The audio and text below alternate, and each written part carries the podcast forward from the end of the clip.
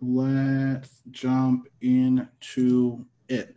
So, uh, hello, welcome back to the Dark Depth podcast, your go to place for the modern and legacy formats. Uh, I'm one of your hosts, Billy Mitchell, and I am back with the Delver of Secrets himself, Michael Mapson. How are you? I'm good. How are you? Good. Are you, are you like comfortable being call, called a Delver of Secrets?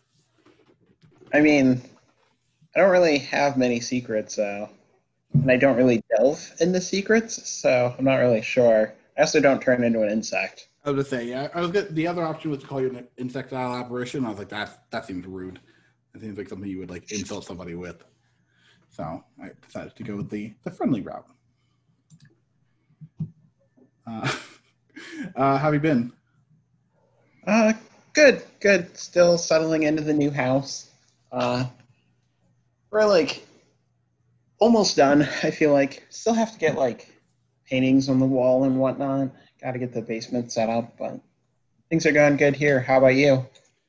Pretty good. We are starting back to school now, um, so we are learning the new technologies, trying to adapt to the you know the age of Corona with uh, learning online, things like that. So uh, yeah, our school's doing something kind of I, I guess it's more common um, now than it would be in the past. But we split our school population into half, so half my students will be there on one day, the other half will be online, and then uh, they switch. So every day I'll have about fifty percent of my class. Um, but I've got to work a camera and also work a classroom at the same time. So it's a big learning curve for me. That sounds like a big hassle. Yeah, I mean, I I would I have some opinions on on education, but we will we'll skip over that. And it, it is for the most part a, a hassle, but I, I think we'll get through it. And yeah, I, I keep telling myself this is only going to be for you know a couple months, maybe a year, or the next mm-hmm. five years. You know, oh my gosh, if this happens for five more, there's a bunch of things I can give up for five years. Like if I don't have to go to like a baseball game or like I don't have to like stand outside at the zoo for the next like five years, I'm okay with that. But like I really, uh, I don't want to have to teach into a camera for the next five years. That just seems exhausting. Ugh. Yeah, I mean, it doesn't seem great, but who knows how long until this ends? I just, I'll be honest, I really just want to go to a Magic tournament again. Oh my gosh, that sounds so nice. yeah, I mean, like even like the silly stuff because we went to, um, you know, we went to Toronto. Uh, was that last year, two years ago? Um, you know, we've been all over, but even like the silly stuff, like yeah, dri- driving for seven plus hours seems awesome, and you know, crashing on a not so comfortable hotel uh, bed sounds really sweet right now. Like, I don't know who I am, but like I'm, I'm missing that stuff.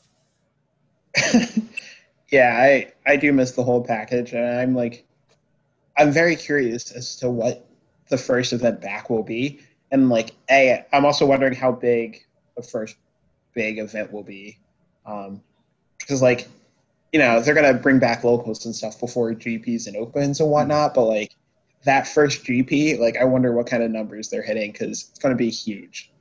I, I, mean, like I think if they made it in like, I mean, if it was Vegas, it's a whole different story. But I think even if it was like you know Dallas Fort Worth, I think a lot of people would you know be interested in flying to that just to be you know back at the the first um, you know coming home party essentially for the Magic community. I'll be honest, I'm like getting to the point where I would almost fly to a standard GP. Wow. And I don't even like standard. Yeah, that's like, jeez, I I don't know who you are anymore. This is this is crazy. Uh, I mean, like, it, but I think you I think you would have fun, and I think honestly the the part of the game most of us miss anyways is is the people. Like the the magic is obviously great too, but like you know just missed catching up with people between rounds and seeing that um, seeing your friends from you know the other coasts. So, hey, whether it's standard or not, I mean, there's always judges that we know. There's always players that we know, so you can see that. Yeah.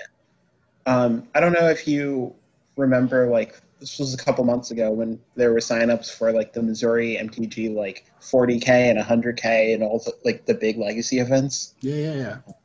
But I I still have my ticket for the 100k next year, and I'm kind of hoping that that will be my first event back because I think that would be like a good event. Plus, there's a cap on it, so like it wouldn't be like you get there, you're just like there is way too many people. I feel uncomfortable like you know, it'll be a manageable size, favorite format, good price support. So like, I'm really kind of hoping that's the first one.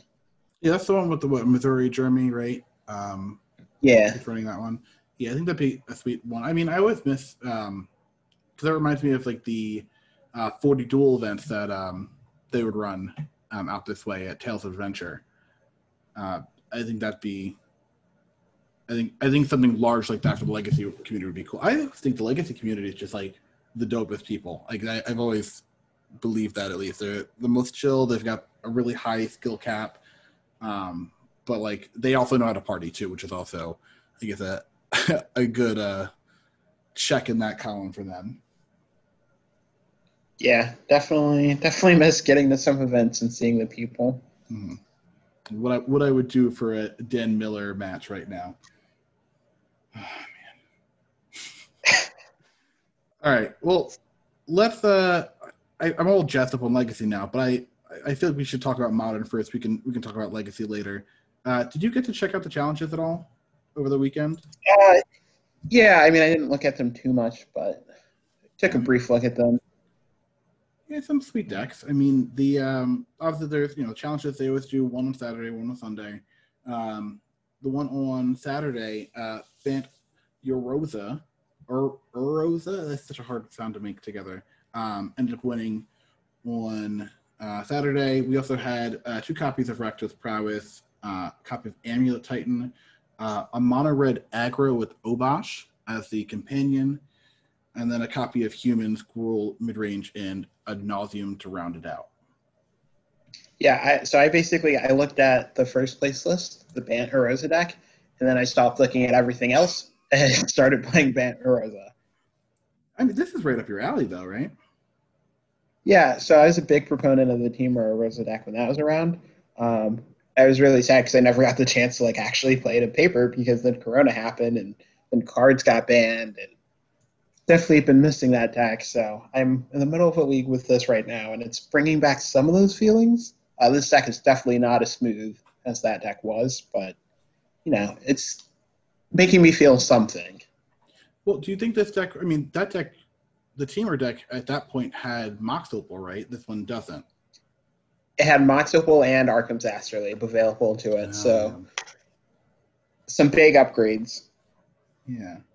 This, I mean, this deck has Uro though. It, I mean, so did that deck. So oh, geez, yeah, But- it did. Man. this is honestly, it feels pretty good so far. I definitely want to make some changes already, though. Uh, like the four witching wells are killing me. Um, I I totally get where uh, where this deck designer was going with that.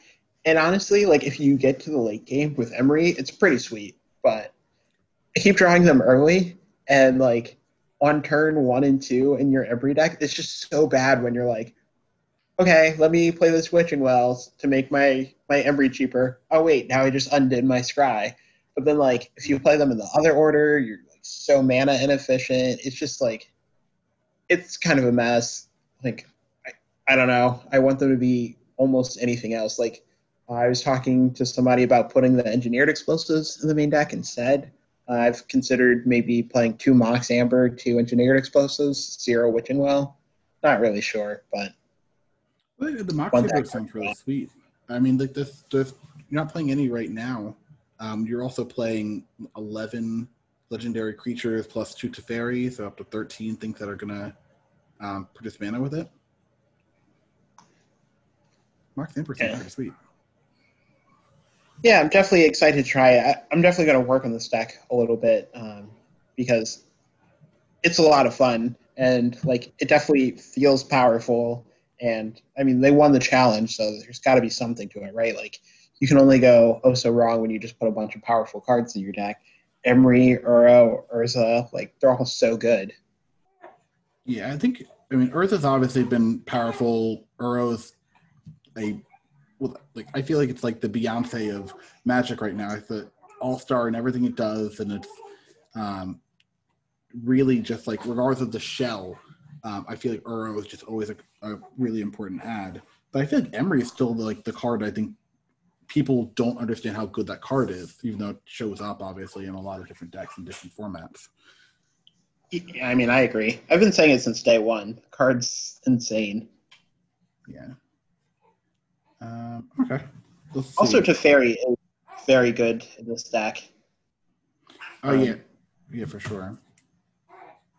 Yeah, like I haven't played a lot of Teferi, and like obviously I know in my head that that card is good, but I just feel like every time I play with the card, and then I get to play against like a, any kind of control deck and just resolve Teferi, I'm like, oh right, like that's what this card does. It's messed up. I am not scared of anything. Like I- played against Temur Rec in my first uh, match with the stack. My opponent had to cast like main phase Fact or Fictions. I was like, that's so bad Jeez. and then they're just like revealing counter spells to their Fact or Fiction. I was like, I don't even care what you take. Like you could take all five cards and I'll still beat you. Yep. Yeah, Teferi, and that's one of the things too. They I've always heard talk people talk about like ways to you know fix Teferi, um, and I always feel like regardless of really what you do to Teferi, as long as it has that each opponent can only cast spells anytime that uh, they can cast a sorcery, it, it doesn't matter what the other abilities are. It really doesn't matter. That effect itself is just so powerful um, in a format like uh, like modern. Yeah, I mean, I do think there's things you could do to make it less brutal, but I don't know. The card's messed up, and I'm here for it. Yeah, I think uh, the big thing I've always seen with that card is if it, it was just on your turn, um, that your opponents couldn't just couldn't cast spells. I, I've always imagined that would be a little more fair. Um, it's just even counter or turning off counter spells on their turn, I feel like is so brutal.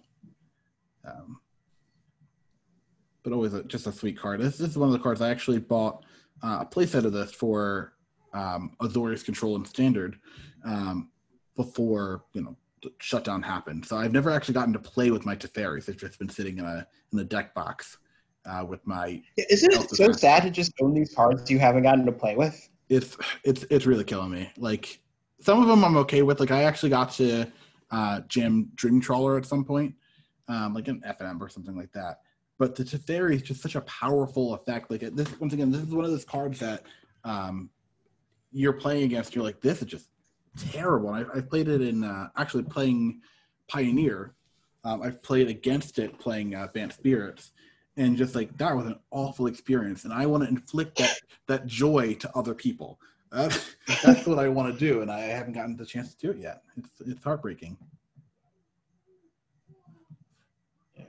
Anyways, do you want to talk about any of the other decks in this challenge? Uh, the only the only one that I was really interested in uh, was the uh, mono red aggro Obosh um, as a companion. I just think this deck.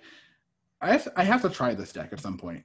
Um, I I don't know how you haven't tried it yet. it's just I just haven't done it yet. It's it's one of those things where the deck seems like it shouldn't be as good as it is, but it obviously is very good. Um, it's I mean it's playing burst lightning, lava dart, lightning bolt, firebolt, uh, Lampistate, and I feel like firebolt um, and you know to an extent burst lightning are just not really modern playable cards. Um, but it just happens. If you Uh, I'll have you know, I played Firebolt and Legacy, and it was great. oh my gosh! But you, you played it in um, red white painter though, right? Yeah, it was in my sideboard. I, that's a whole. I mean, you're playing two mana one threes, and there's a lot of crazy things going on in that deck. So, um, yeah, I in modern, as you said, modern's so fast and so powerful to, to play something that's like a sorcery speed shock with a flashback of five. It's just like how, this can't be good. But I mean, this deck. I'm going to point out. Yeah. Uh, this is what the the trophy leader has been playing, and he's been the trophy leader like three seasons in a row or something dumb like that. So like, and every season he's the trophy leader with r- mono red or red white or burn. Like this guy knows his way around a red deck. And if Yeah. he built this, I would just trust it. Yeah, I'm gonna have to. I'm gonna have to try it. Yeah, just and this. I guess we, we'll talk about them later too. We ended up playing challenges ourselves over uh, the weekend. But the one thing I was always kind of bothered with was um, I really want a, a really powerful sideboard card um, for graveyard removal, but I don't want to play something situational. Like I don't want to play uh, something like Leyline of the Void, where like it has to be my opening hand, or I have to Manamorphose into double black to be able to cast it. Like that seems like way too much. Um, this deck actually isn't playing. Um, like it's playing Blistercoil, Weird, Bonecrusher Giant, Swiftspear, Pyro, Season Pyromancer, and Soul Scar Mage, but it's not playing the Bedlam Reveler that I was playing in my list. Uh, so this deck can actually afford to play Relic of Progenitus in its sideboard, which I think is just so, you know, perfect right now. It's is such a good Yeah, effect I against mean- Uro. I don't know why you would ever try to do anything bad to Uro. That card did nothing wrong. Yeah, besides gain three life and gum up the board with a six six body that I can't actually kill, it's it's fine. Besides those things, Yeah, exactly. yeah, this is definitely a deck I need to try at some point. I, I mean, obviously, Yama Killer just makes good decisions, and I need to follow suit at some point. Um, well, let's look at uh, the Sunday Modern Challenge too, and once again, nothing super interesting that I um, that I'm looking at, but they've got a winner was a stream with uh, Izzet Prowess. Um, there's actually a, a second copy of Izzet Prowess in third place, um, but we've got uh, Sultai Reclamation, Bant Reclamation, Mono Green Tron, Bant Stoneblade, Jund, and Bant Blink for that top eight. So I don't know about you, but there's only two decks that really stand out to me: uh, the Bant Reclamation and the Bant Blink. Bant Reclamation deck uh, looks cool. Um, you're playing Uro, Teferi Hero, Dominaria, and Teferi Time Raveler, uh, 28 lands. Uh, it seems like a, I guess, a good mix of like a control deck with, you know, taking, I guess, advantage of the Reclamation still. Yeah, I mean, like if you told me somebody was playing Bant Rec, this is more or less exactly what I would picture. But like, we haven't really seen anybody playing it yet, and like I was just talking about how good Teferi is. So like, I I think it's neat seeing um, like this list with like where they just have this Teferi that seems like such a mirror breaker. Like that card's so brutal against this very deck. Oh yeah, I guess yeah. I mean, if you're worried about casting, you know, fact or fictions like that's not an end of turn play anymore. That's a myth sorcery speed or or bust. Yeah, and like, you know, your opponent is playing wilderness. Like, if you're playing wilderness reclamation, it's very, very clear that you're trying to do things at instant speed. Like, that's the whole point of the card. So to have somebody just be like, nah, uh, you know, it just it seems like this would be really well positioned in the mirror. I do know that uh, Bill Sive actually just came up with this list like the morning of in like 15 minutes and played it without any testing. Uh, so like I don't know if the numbers are refined, but it seems like it worked out for him. Yeah, like the Thor Field of Ruin seems interesting to me. I'll say interesting. Um, and I actually I like Field of Ruin in the format a lot, but I feel like playing four Field of Ruin and one Blast Zone and your three color deck that's playing Teferi and Uro and Growth Spiral is just oh and Dovin's Veto in the main deck. Um, and a Supreme Verdict. I feel like this is very ambitious. Yeah, I will agree. There's definitely work that can be done, but like I think uh, playing this deck in band just makes a lot of sense though. Yeah, it's just super cool. Maybe that's something I'll try this week. Get off my mono red kick. Okay. Uh, what's the uh, the Bant Blink deck though? Looks this seems up your alley. Didn't you, you played something like this before? Didn't you? I yeah, I've played similar things. I do like having creatures with ETB effects. Um, I feel like so this deck was around for for a little bit, and then I feel like it just dropped off the face of the earth. And lately, I'm seeing it again, and I'm I'm not sure like what made it come back. Uh, but I just I just think it's interesting that like I'm starting to see people play it again. Yeah, it's. I mean, I, I don't even know where really to start here. There's just there's just so many cards. Um, I mean, really, you're you have all the blink effects from uh, Ephemerate, um, and your Thassa Deep Dwelling, but you're And Soul Hoarder. and Soul Hoarder. Oh, I missed Soul Hoarder. Jeez, yeah, Soul Or Hoarder. herder, sorry. Yeah. I mean, to be fair, I think that I feel like both names would work. I feel like it actually makes more sense for it to be a Soul Hoarder than a Soul Herder. So I was actually just playing against this deck, uh, like a little bit before uh, before we started recording, and I noticed this thing that's so weird. If you like path or remove the Soul Herder, its ability triggers for itself, which like I, I guess if I had stopped to think about it, I would have known. But it's just so weird that it's like path and it's like trigger Soul Herder puts a counter on itself because it left play. And I'm like, Oh, well, good try, Soul Herder. that's so interesting.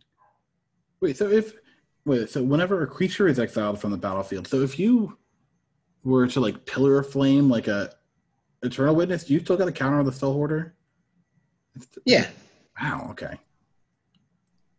That's interesting. That's yeah. I was like, that's not really how I think about it, but I guess it's the the wording is very not vague, but Well, my thing is just like I was removing the soul herder, so like the fact that it triggered for itself, like it sees itself being exiled, is just like I don't know. It's so weird. yeah. Man, yeah. This But- deck is That's pretty sweet. it is sweet. Yeah, a lot of a lot of cool effects, and like I think the Eladamri's call um, kind of ties everything to this heavy creature deck together. It's playing twenty one creatures, so the four Eladamri's call end up coming kind of uh, kind of clutch here. Yeah. So I feel like I part of me wonders if the reason this deck is actually coming back is because of what's happening in Legacy with like the Esper Vial deck. Like, because these decks are very similar. I wonder if people were like, "Oh, if that kind of deck is working in Legacy right now, like maybe we should check it out in Modern again." And so I'm, I'm just curious about that. It, it definitely could be the the golden age of Aether Vial. I mean, that's Aether Vial is one of those cards that I feel like has always been a, a legacy stalwart. But I mean, there was a time where people were playing it in um, modern a lot. Obviously, it's in humans, but you know, it's. I feel like this is a card that probably should be getting more play than than it is, just based on power level. Yeah, I mean, it's definitely very strong. I think part of the thing is Modern has typically been such a fast format that like it, it almost feels slow hmm. because it just kind of puts you a turn behind all the time, you know? Yeah. Yeah, I mean, yeah, your your one drops are coming out on turn two, your two drops are coming out on turn three. So unless like it's a really powerful play, it's, it does seem kind of underwhelming sometimes. Okay, I have to ask because I know you've played a lot of Aether Vial. Hmm. Uh, I know you used to be a big Death and Taxes guy. Have you ever put Dryad Arbor and off of an Aether Vial? I have not. No. Um, I have. I'm trying to think. The the weirdest thing I've put through in Aether Vial, um, obviously Serra Avenger, but that's you know that was at one point a, a fairly stock play. Um, I put in Containment Priest, which I think is just funny, um, just because it's Containment Priest. Uh, but I don't think I've put anything else like super super funky in. Um, actually, no, that's not true. I did put in a Faerie Macabre before, which was fun. Okay, I haven't seen that one before. Yeah, Sarah Macabre was sweet. That's a good a good uh, sideboard card um, for you know when it was a sideboard card. So yeah, there's not a yeah uh, Death and Taxes. Not too many creatures that are like wildly out of left field. Unfortunately, um, you get to put in through Aether Vial. Something like um, if you were playing a Maverick deck with Aether Vial, I guess you definitely more interesting things. I I really do think um, Dryad Arbor would, would be sweet and, and all those different plays. But now, unfortunately, I'm heavy on putting in Thalia and Stoneforge Mystic. Boring. Uh, I like this deck though, and something I this is just a big comment, like it's on the power level of the card. Um, Elder Gargaroth has just seen so much play. Um, obviously, this is it's in the sideboard of this Bant Blink deck, but uh, the red green, I feel like calling it Ponza might not be doing the the, deck justice. Um, but the red green deck has been playing um, Elder Gargaroth at all. It's just a very um, you know popular card in modern. Yeah, and then it's also and people are playing it in the Elvish Reclaimer ramp decks. Oh yeah, yeah. the deck is sweet. I'm not sure if it's good, but the, the deck is sweet. I don't I don't think I agree with that assessment, but you know, teach their own. I mean, like it's just cool that they get to. I I'm a big sucker for uh, Flagstones of Trokair talking about. Uh, oh yeah, I love Flagstones. So I, just- I love Flagstones. I love Elvish Reclaimer of Flagstones, and I've played a lot of that. Mhm. I hate that deck though. Is it like a like a power level thing? Do you think the deck is like not good, or do you think it's just like not doing the right thing? So I both honestly like. so I hate saying this because like, you know, the original list came from Fran. Like, uh, I don't know how to say his last name, uh, but, but the streamer, Mhm. I don't know how to pronounce his stream handle either.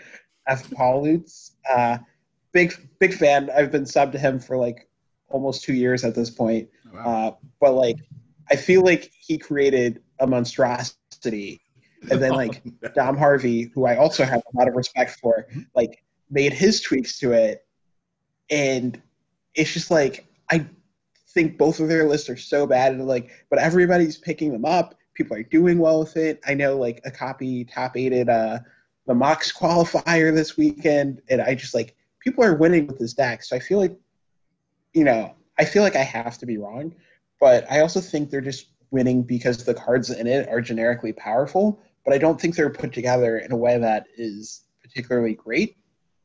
And like the whole premise was to build this deck that like dodges Aether Gust, which is why Fran was originally playing Aether Vial. Um, and he would like vial in Primeval Titan, but like now they're not even playing that, so like they're really not dodging Gust. So I don't know what this deck is giving people that you're not getting from playing just normal Amulet. Um, you can make the argument that Eladamri's Call is better against Gust than Summoner's Pact, but like I don't think the card Eladamri's Call is actually particularly good in the modern format. I feel like it's really slow, uh, and also I I don't I just I'm not convinced that it's actually that good. And then like the sideboard's all weird, like you're playing Boils and your Dryad of the Elysian Grove deck, and people are like, oh, it's fine because in the matchups you want Boil, your Dryad doesn't resolve. And I'm just like, why, why am I planning for everything to be awful? Like, what if Dryad does result? And like, I, I played some games with this deck, and I had that exact situation happen where I had like two Dryads in play, and then I drew, drew a Boil for a turn. I was like, this is the worst possible card I could have. It- At least play. Choke, so you can get your Field of the Dead. Oh, Like, yeah, I just nothing nothing that that deck is doing just like looks good to me. Um, I feel like if you're trying to dodge Aether Gust, but you want to stay with a green heavy deck, like I think what you should be doing is you should be in- including a Karn package, or like you could play uh, a, a while ago, like the green blue and green black Primeval Titan ramp decks were really popular, and I recently picked up the green blue one again. That feels really good because you're just overloading Aether Gust instead. And also, I'm playing um, Hydroid Krasis, so like if they if I play that as my big spell and they Aether Gust it, I don't care because I'm still like just getting so much card advantage and I can bury them in threats Yeah. that way. But like, or like if you're playing the black green version, then you have Karn and you have Thoughtseize, so you can beat Aether Gust like that. But I just like, I, I really feel like the deck that people are playing is just worse than playing Amulet. Like if you want to play the Flagstones, uh, Elvish Reclaimer engine, like I get that, that's good. But even then, you could play straight green white. Like I would rather just play Knight of the Reliquary as another big beater, and it's something you get out early. Which, again, it doesn't like dodge Aether Gust, but like Mhm. it's another threat. So like I, I feel like you're overloading it with threats that matter. I think that is better than like taking the time to Eladamri's call. Like that card is. It feels weird to call a two mana tutor slow because a two mana tutor is very good, but like it just feels so slow. And the cards just they don't work together. I don't I don't like I I don't get it. I I do know people are winning with it. I've watched them win with it. But like even while I'm watching them win, I just like think their deck looks so bad. I think people are just winning because they're good players playing some powerful cards that are just not put together in a way that makes any amount of sense. Well, my my thing, and I think the reason why these decks are at least playable, um, whether they're good or not, I guess is up for debate, obviously. But what the reason I think they're playable is if you're looking at like these, you know, these two top eights, right? Um, you really have one, I guess, three decks maybe um, that are actually playing like counter magic. You've got the Bant uh, Arosa deck, you've got the uh, Sultai Rec deck, and you've got the uh, Bant Rec deck. But everyone else, if you cast a Primeval Titan, it's going to resolve. It's going to get you two lands, and from there, like, good luck, uh, Rakdos Prowess. You know, trying to raise a Primeval Titan that's you know getting all these um, zombie tokens or gaining them life. Um, I just think being able to resolve a Primeval Titan in this format in particular is just really powerful. Uh, but I think maybe, and I, this kind of gets to your credit too. I think I would rather just cast it faster um, so I think maybe playing something like Amulet might be just a better choice. Um, but I guess they're going through the route of like playing kind of I don't want to say wacky creatures, but creatures that at least can block in the early game, which I think is also pretty good in this format right now. Yeah, I'm totally on board with having early blockers, uh, but like other than Elvish Reclaimer, I don't love a lot of the choices. Like I don't know. Like, and even an amulet, like I think you can just play Arboreal Grazer. Like, I totally get oh, yeah. not wanting to play Sakura Tribe Scout right now, hmm. which is unfortunate because Tribe Scout is much better an amulet than Arboreal Grazer is. But like, Grazer, I think is really good right now because you know it gets you one step closer to your end game, and like you said, is a much like it's a blocker, which is really good right now. But hmm. I just, I don't know. I, I don't think this deck Izzet. Yeah, probably. I'm just gonna say that. Yeah, it would. And going back to the the uh, Sakura, like yeah, playing playing one ones in this format, I feel like there's so many lava darts running around. It's crazy with all the prowess decks, which are doing you know fairly well, regardless if it's mono red or Rakdos or is it. Um, but the biggest feel bad is you casting a one drop and it being lava dart. You're like, well, I guess I'm not playing this anymore. All right. Um, I've, I've been. I apologize. I, I, was trying to find the, um, like I think the Mox qualifier this weekend too. I was trying to find the list. I could not find them anywhere. Yeah. So uh, I do believe that Wizards does not post the the list for the Mox qualifiers ah. ever. Um, I don't know what the reasoning for that is. Uh, it doesn't make any sense to me. I do know what won both of them though. Oh. So okay on Saturday, we had the modern one, which was won by Dylan Donegan on Bogles. Okay. Um, which, if you know Dylan Donegan, that is very out of left field for him. But I, I know he worked on it with with uh, his teammate Zan, who does have a history of playing Bogles. Uh, they made some interesting choices, like playing Path in the main deck, which I assume was a nod to Uro. Uh, but I believe Donegan just kind of uh, metagame to beat the Bant deck uh, which ended up being very popular and just crushed his way to a win. And then on Sunday, uh, legacy stalwart uh, Gul Dukat, aka, well, not aka, his real name, Daniel Goetschel, uh, metagamed a rug Delver list and took down the field. Those are like two like really powerful players. Like Donegan was I mean, Donegan was actually the person who actually, kind of going back a little bit, was the person who helped mastermind the Arosa decks and uh, Star City Game circuit, right? Yeah, he was he was one of them. I mean, so all of the so when when Uro first came out, like all of Team Lotus Box like broke the blue green like Uro Oko deck like wide open. Um, but when Oko got banned, I think a lot of them dropped it, and Donegan was like, "No, no, I need to keep playing it. And then was it um, Dukat is the founder of the Rock, I think, too, right? No, that's Sol Malka. Sol Malka. Oh man.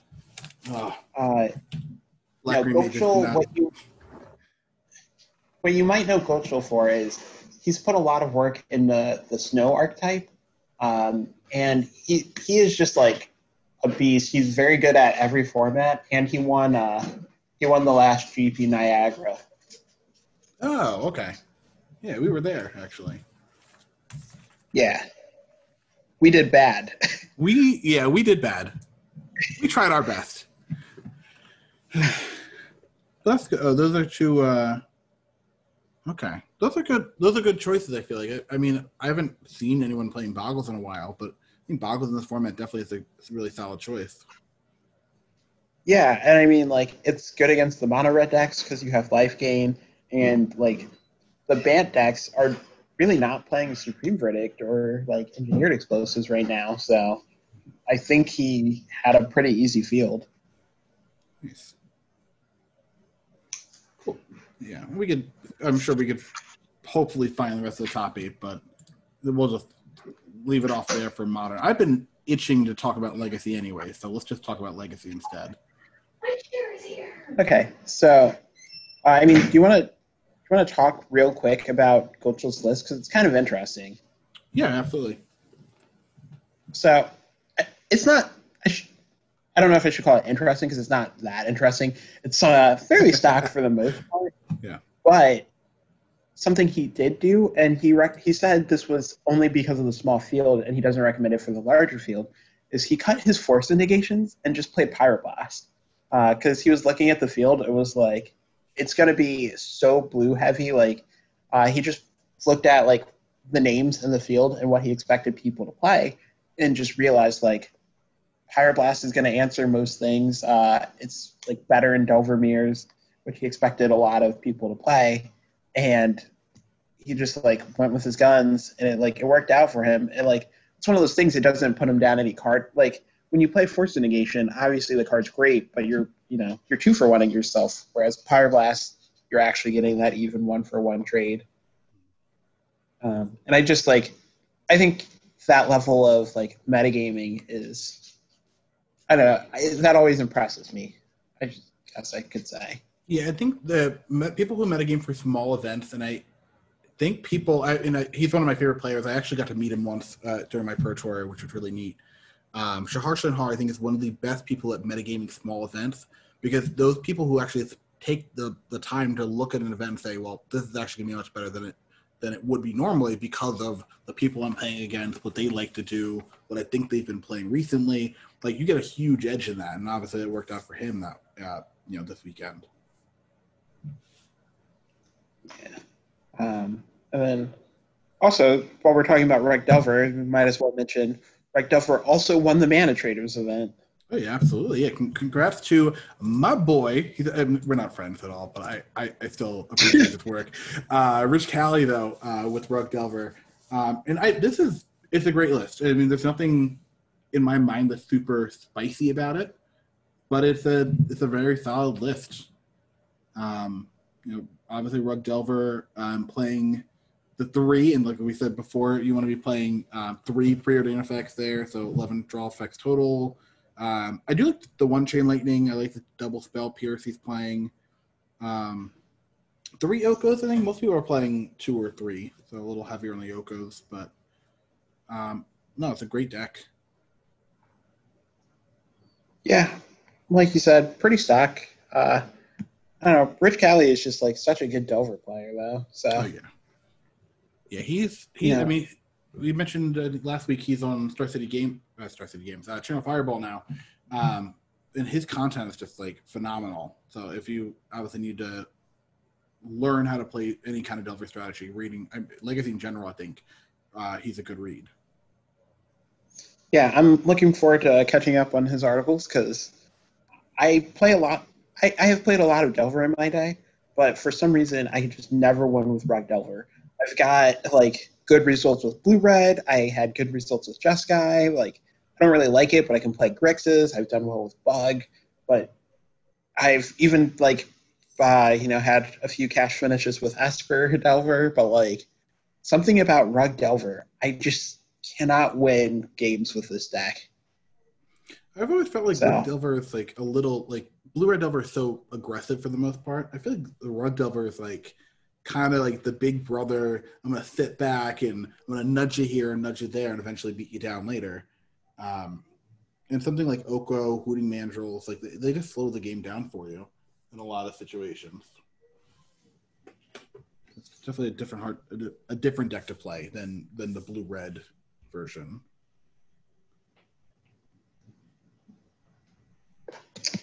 Have you uh, have you actually gotten to play against uh, Klothys, by the way? Um, I have played against Klothys, uh, but I've resolved it more than I've played against it. Oh, okay. Uh, card, card is very, very good. um, so I played I played in the Legacy Challenge this weekend, yeah, yeah. and I had Klothys in my sideboard, and every time I resolved it, like it just won the game over time. It's uh it's really good at what it does. Yeah, for sure. Yeah, I, I, mean, like I was playing. I mean, kind of going back a little bit. I was talking. I, used to play uh, Grixis Delver, um, and uh, the best card of the deck, you know, bar none, uh, was Deathrite Shaman. And Klothys obviously costs you know three times the mana, but it's really just like one giant indestructible Deathrite Shaman. They can add mana, it can drain and gain your opponent. Like, there's just so many things going on with that card. Uh, just really phenomenal. Yeah, and I mean, it's like any kind of like controlling type me- like pseudo mirror. If you just resolve that card, you just get to sit back and like you just have this inevitability. Like it's it's just really impressive because I mean, there's not many cards that answer it. There's what Council's Judgment, which isn't seeing a lot of play. Mm-hmm. Celestial Purge, which sees literally no play right now. Nope. Like, and then there's like countering it on the way down. But like, I don't know. Just every time it resolves, like I felt so good. Uh, you know, there's that four point life swing each turn.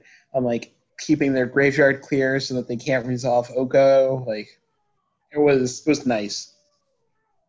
Yeah, I think that's that's another one of those cards. I, Out of the past, I know this common theme, but the past you know three sets have had so many really uh, format defining is not not fair for Klothys. Obviously, I think Uro's format defining. I think Dreadhorde Arcanist is obviously um, proven its worth at this point in Oko, but Klothys is one of those cards that, because of all the powerful cards that have come in, that card really slid under the radar, in my mind at least, of cards that really can dictate a game, um, especially post board. Yeah, that's. I think that's fair.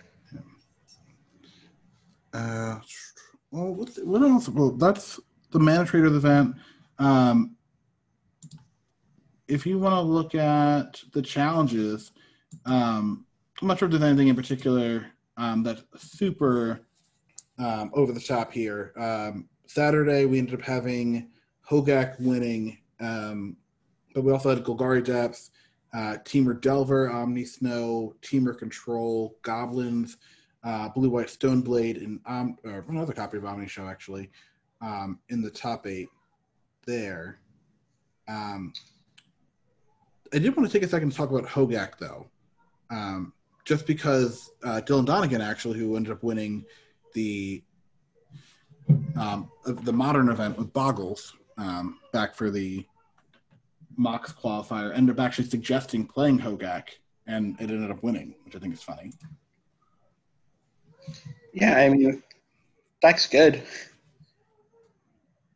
yeah, it's just a very um, and it, I guess from my time playing Blue Red Delver at least, this is one of those decks that um, you have the tools to to beat it in a you know a quote unquote fair game, but the fact that they get to return a bunch of two ones and four threes with haste um, over and over again and pretty quickly um, does not really make it a fair game for you as a as a Delver player. This is just a really hard uh, matchup if you know you're expecting Delver. The I think Hogaak's a really good choice.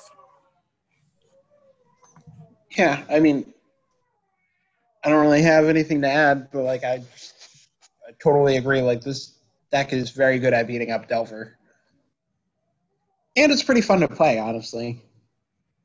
Yeah, I mean, I, I mean, I think you and I are. I feel like one of those few players that really love triggers. You know, I, I feel like no Magic players like triggering things.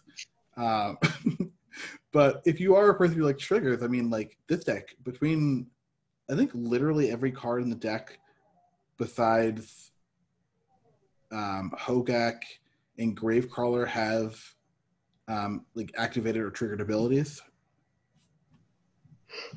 I think every card. But yeah, I guess besides if you count Once Upon a Time and Careful Study, every other card in the main deck at least has an activated ability, which is pretty sweet. Yeah, I mean, there's just a lot going on, and I I like when I I think the things that I like most in Magic are getting to turn like zones that typically aren't resources into resources. So like I like graveyard decks. I like when your lands do more than just generate mana. Um, and you know, this is a graveyard deck, so you're just like, I like that your graveyard is almost an extension of your hand. Like that's fun for me. Also, if anybody is listening to us who like only plays modern and you're like interested in getting into legacy, this deck is pretty cheap other than the underground seas, but like honestly, you can get away with playing water graves.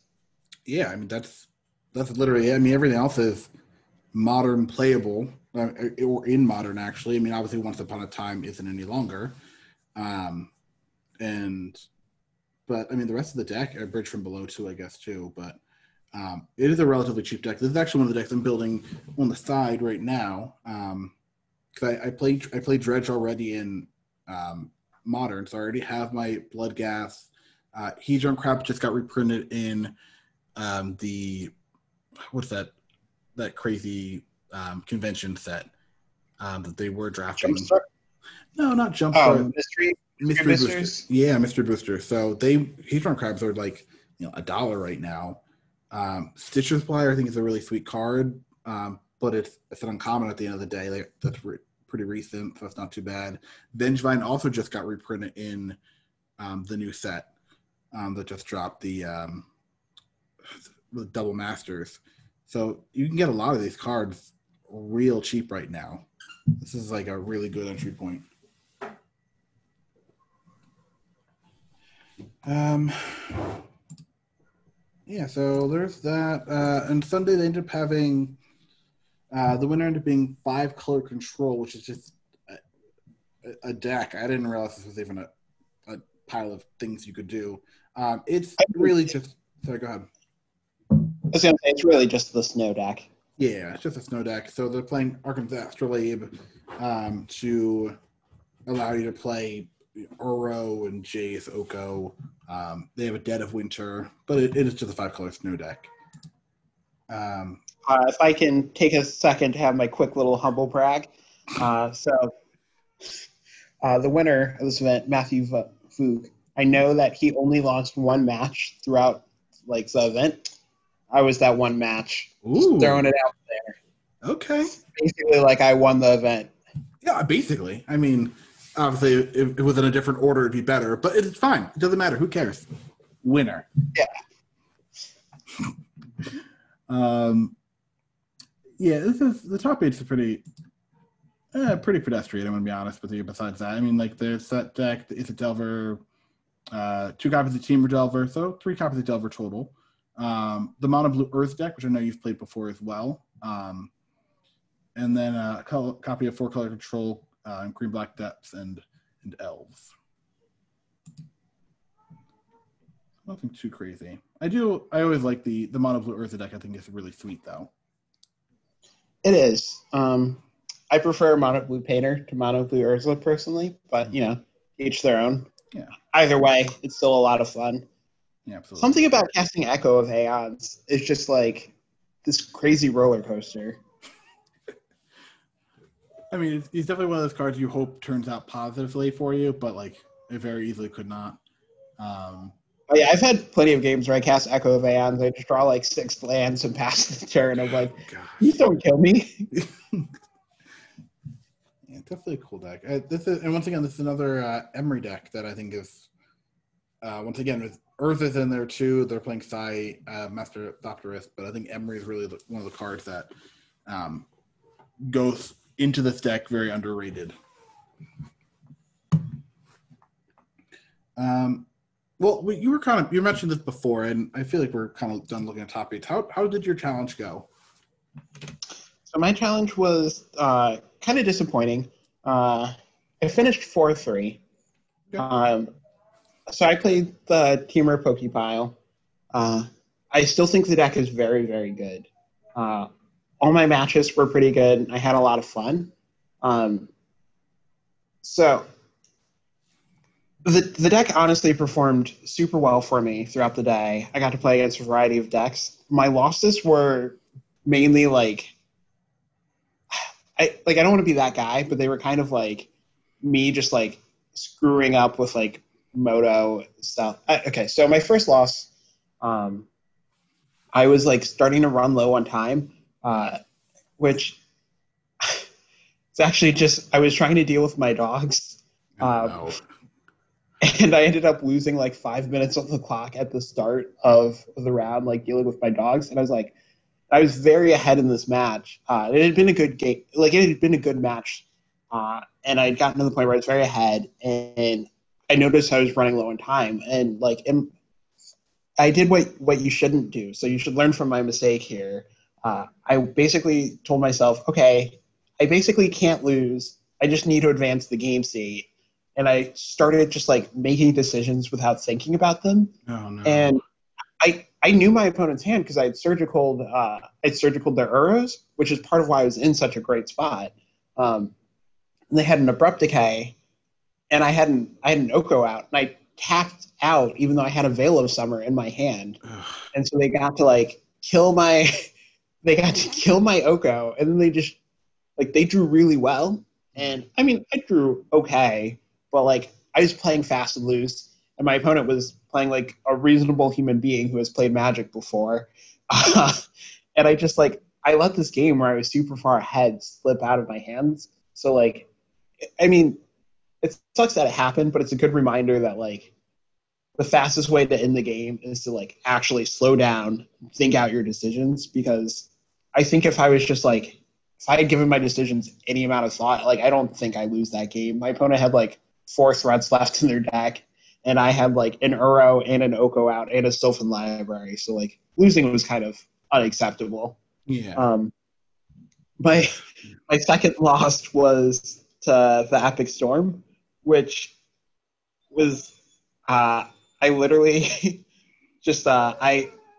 I had a hand that was very good in the matchup, but I cracked a fetch. I cracked um, a misty rainforest, and I clicked on snow covered forest instead of snow covered island. no. and all of no. I couldn't cast my spells. Um, and I just like, and you know, I screwed up from there. I should have stuck with my original plan because I had a null rod that I was planning to resolve. Mhm. But I was like, I don't want them to be able to answer the snow rod.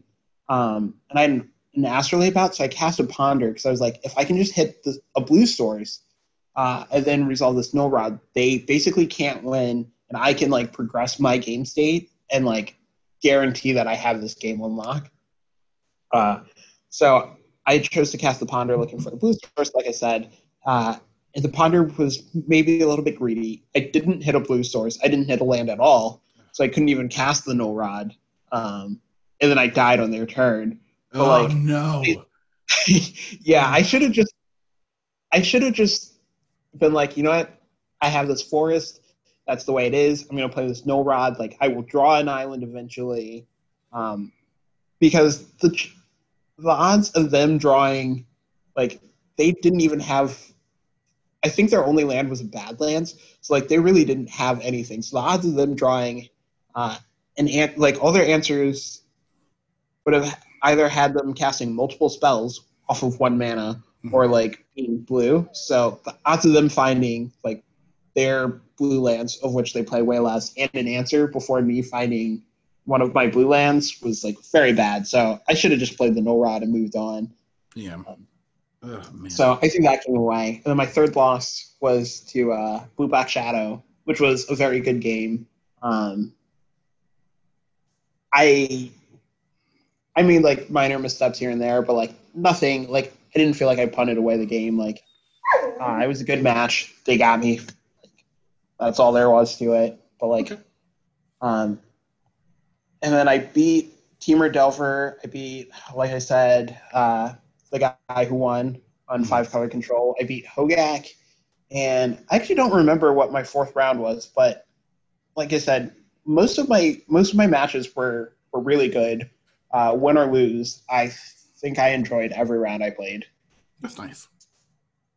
Yeah, that's, that's um, and that's the thing too. I always feel like the level competition on uh, you know MTGO is just so high that whenever you do play a game, you're probably going to play against somebody pretty good, uh, and the games are usually going to be pretty solid.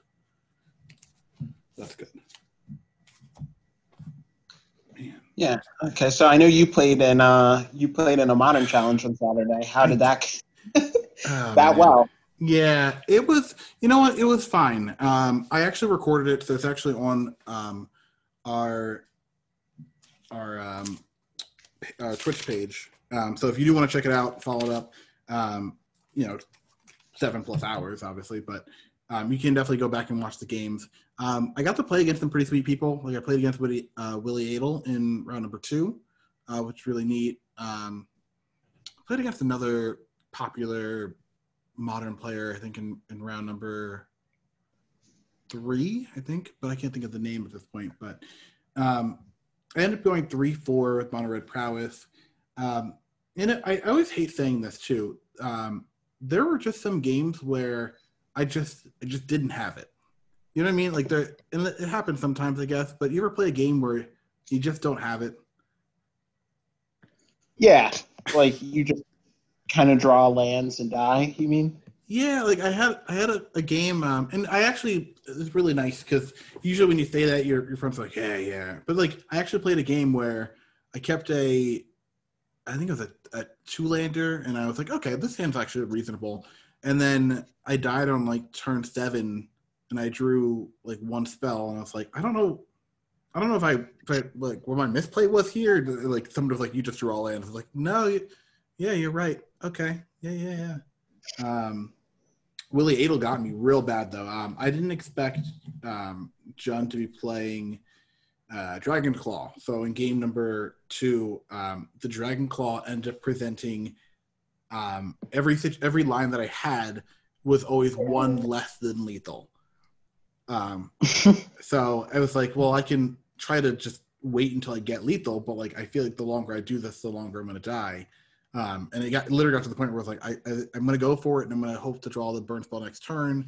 And I did not draw the burn spell next turn. Um, ended up hit, ran away with the game with Dragon Claw into, and then they had like Seasoned Pyromancer into um, a couple other red spells. Um, I couldn't get back into the game. Um, and then a couple, you know, a couple games like that um, where I just drew lands, or um, I there were a couple games that I just got like dismantled um, on my side. Like I, I definitely made definitely made some some mistakes throughout the games, uh, miscounting. Actually, versus versus Willie too. I was like, oh, I'm gonna be so smart. I'm gonna lava dart his creature is a Tarmogoyf, um, and so I you know lava dart Tarmogoyf, and it becomes a two three. Then I'm like, oh okay. Then I'm gonna flash it back. I'm gonna shoot his Goyf again, and it's gonna die. And then I did that, and then it was still a two three because I had to land in the graveyard now. Uh, so that was a thing. That was embarrassing. I actually won that game though. Uh, the game where I really punted really badly, I actually won, um, and I lost both the post-board games. Which uh, typically with the red prowess deck, those are those are the games I actually feel pretty good in. Uh, typically, um, but this is, I guess, from the version I'm used to playing is a more uh, in my mind traditional version. Um, but you know, they I don't from what I remember at least, I don't think there was any. Um, I didn't see any Lilianas. I didn't see any Wrenn and Sixes. It was a very just creature heavy um, version, no planeswalkers. So um, definitely not what I had prepared for uh, previously. The one thing I haven't been playing too much. I just had, um, you know, we just had our our daughter, so I haven't gotten to play a lot of modern. So I guess I hadn't really seen how the format changed. you don't get. I mean, I don't. yeah. Sorry about him. I, it's it's getting to be his dinner time. Oh yeah, sure. Um, I don't think Liliana the Veil is in a particularly great spot as long as Uro is around. So like, I can see cutting with blockers. Yeah, definitely not a card um, that I, I saw. I mean, I don't think I thought at all. Uh, so it definitely makes sense. But yeah, I guess it, in some ways the format had shifted or drifted to a different place um, because of Uro, I guess. Um, that I just wasn't really used to it. The other thing too, I played against the the red green uh, Ponza deck three times. I got I got pillaged a lot more than I've ever gotten pillaged in my life. It was, it was rough. That deck is very popular. Yeah, I think it's People think it's, love playing that deck. they do. One, I think people really do love pillaging people. I feel like that's just a really good um, feeling for people. Um, but I mean, like it, you still get to play a bunch of, you know, really powerful spells on turn three or four. Um, like we said, Klothys is in the is in the deck's main deck um, in some versions. That card is really powerful, especially versus Uro. Um, and even like being able to cast, I got um Glorybringer in the one game. I got Elder Garg- Gargaroth in another game. Like you do have a pretty powerful top end, so I, I definitely get it. But I, I didn't expect to play out of uh, play it three out of my seven rounds, so that was surprising. Yeah, so what I know what some people have said is that deck is like literally just a better version of Jund right now because like this card's not great.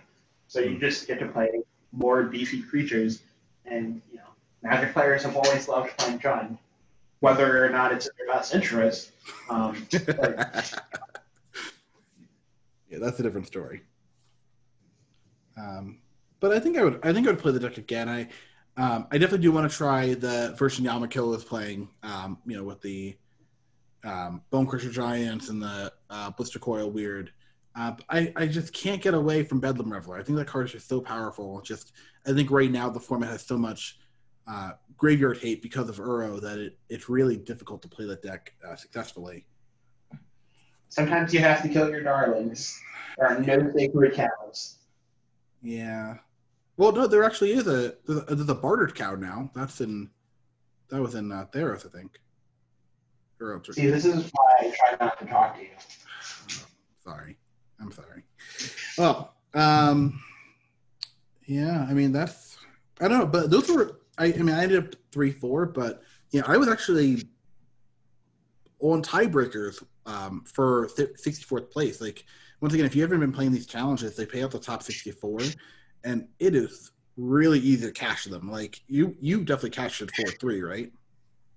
Yeah, yeah. I um, I actually almost top 16. I came in like 18th place. What? Oh, it's insane. It's awesome. The graders were really good because I started off by winning a lot, and then and then you know I decided Oh, to stop.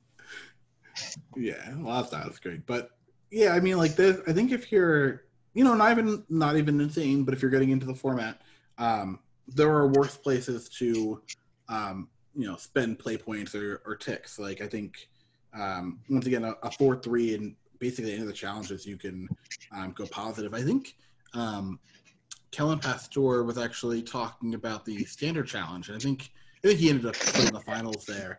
Um, but I think he was thinking it was like thirty something people. Like it's insane value. Yeah, it was, Literally, really so you, you basically sign up and you're positive. Like that's insane. Oh man. I'm gonna point out, not only did he win, but it was his first day. Oh, was it really? Yeah, Jeez. Well, happy birthday, Kellen. He's not. I, I I know. Like obviously, I know you know, but like he is. I think probably like my best Twitter follow. Like he, you know, former Platinum Pro, which nobody knew for some reason. I feel like he's like flew under the radar the Platinum Pro, but he just like produces such good content, and he tries every deck. Has really good feedback, very analytical um, about basically any deck that is decent in uh, modern or legacy nowadays. yeah, yeah. I mean, I do agree. He is a great person to follow on Twitter. If you're not, uh, he hasn't been tweeting as much since COVID started, but like he said, he, he like for those who don't know, he literally just every league or like prelim or whatever he plays, he gives his record and then some thoughts on the deck, and he doesn't doesn't tweet about anything else. There's no drama, like there's no magic drama. There's no like thoughts about like oh like this is how I feel about spoiler season or like can you guys believe what Wizards did? No, none of that. It's only like here's a deck, here's how I went with it. I think it's good because of X. You know, something else I appreciate about his Twitter too is like the he, it's not like he's putting his best face forward. It's he can go 10-0 with a deck and say this is a deck and I there are definitely some things I would improve. This was awkward. This was really bad. Or he can go 0 and 10 with a deck, and you'll say, This deck is unplayable garbage, but here are the things that I liked, here are the things I think that can be improved. Uh, if you want to play this deck in the future, don't. But if you did want to play it, you know, here are some things you can still do. Like I always appreciate the people who um, will put their best foot forward when it's good news, but also when it's bad news. I think the the bad news is always where you know you, really get to see how these really strong magic minds work because um, it's really hard to find um, you know critical um, something I guess something critical that's not necessarily negative uh, when things aren't going well. Yeah, I definitely agree with all of that. Anyways, uh, I think it's been around an hour. So oh, yeah, definitely. Want to wrap up? Yeah, let's get out of here. Um, okay, well, where can people find you? Uh, you can find me on Twitter at Expedition Map. Uh, you can find me on Twitch, also at Expedition Map. I just got a new laptop. I have my stream all set up. Uh, I don't have any sort of schedule right now because my work schedule is all over the place. Uh, so when I do start streaming again, it's going to be kind of whatever I feel like it. But uh, you can't expect to see me doing that again. Uh, where can people find you? Uh, you can find me on Twitter at Bad Luck Bandit, um, and you can obviously find our um, the podcast at Depth underscore podcast. Uh, I also do want to talk about streaming. I do want to give a shout out to Chris Medikevich. He's doing um, some of our design work for us. Uh, really cool stuff. If you check out um, either my stream or Mapson stream, you'll um, see the logo that uh, we're currently working with. Um, it's also on our Twitter right now too. So, and I, I, just think he did a really great job with it. And um, he's obviously busy with his own stuff. He's obviously like a you know, human being with his own life, uh, but he's taken the time to um, go and make a logo for us, but he didn't definitely didn't need to. So I just wanted to give him a shout out while we were um, you know, on air. Um, yeah, that's basically it. Um, man, so I guess we're I guess we're done then. Did you, did you, do you have a story of the time of the out? I was gonna say, do you want me to tell a story or do you have one? Um, yeah, you you could tell a story. Okay, so if if any of you follow me on Twitter, you've probably heard some of this. Um, I've mentioned it multiple times. I just moved into a new house. So, weird thing, um, the previous owner was a beekeeper. And I guess over the winter, his, his hive died, which is very sad. Uh, but he made the reasonable choice to not get a new one because he was like, I'm moving soon, moving them will be a hassle.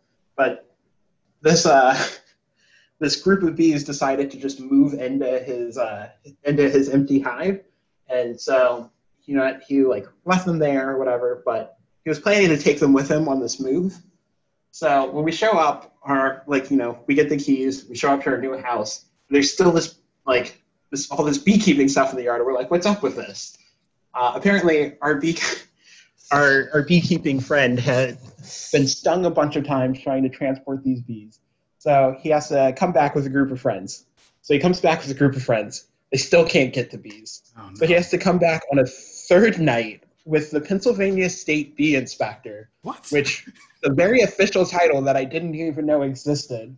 Um, oh my gosh. So my wife and I are eating dinner, just like looking out the window. Like we actually stopped eating dinner so we could go stare out the window as as these grown men are like trying their hardest to remove these bees. And we're like watching them. The bees are so angry. Um, and it was i mean it was interesting to watch like if you've never seen uh, beehive get moved uh, i'm talking about like you know the ones beekeepers keep like the stacked ones it's actually very fascinating to watch them move it uh, but it was also horrifying because uh, i guess the state bee inspector's outfit wasn't completely closed and oh. we watched bees fly into like his headpiece and we watched this man just get stung multiple times in the face oh my gosh. Uh, it's like trying to swat them out, but like you can't freak out because that just agitates them. Um, oh, but, and it, it, was a mess. They they had to trap some in our trash can. We didn't have a trash can for a week, um, and then so they got they got most of the bees gone. Um, but here's the thing about bees: they're not very smart, um, and so the ones that were out like collecting honey or whatever uh, came back and couldn't find their hive and they couldn't find their queen. So they were just angry. So we just had these angry, angry bees in our backyard, uh, which then became our problem because uh, we would like go outside to like let our dogs out. Like I bought us a nice porch swing I was super excited for. But every time we go outside, like it was just awful. Um, the bees would follow us around and I uh, over over the course of that week, I got stung in the ear. Um, my ear is still swollen from over a week ago. I got stung uh, like right above my eye and on my eyelid, which was horrifying. Uh, I got it. Um, I got a bee stuck in my shirt, uh, and it stung me in the side. Uh, so I got stung, I think, five times total. And my wife got stung in the head. Uh, oh, no. It was a mess, but I don't know. I just it's all over now. All the bees are officially gone, but I just thought the whole experience was kind of funny, um, painful but funny. So I thought I'd share that little bit of misfortune with you all. Oh man, yeah, thank you. I, oh jeez, yeah, that's insane. Um, well, I hope I hope you're well. I mean, I want I want you to be well. I mean, like obviously. yeah, I mean, it sounded, it sounded like your last week really really stung. So I'd rather. You know, oh my god, uh, would. Yeah, I mean, it it was a very rough week in our household. Also, uh, my wife had like uh, she had a crown on her teeth break, and my laptop started like the screen just like broke one day when I, I went to like open the screen and the screen started falling apart, like peeling in front of me. Yeah, you rough your, week, but your, your week's just like buzzing with, with excitement, though. I mean, nice oh, keeps you on your toes. Yeah, but you know, this next week will be better. It'll be sweet like honey. Oh my god! And on that note, I'll see you next week. Bye.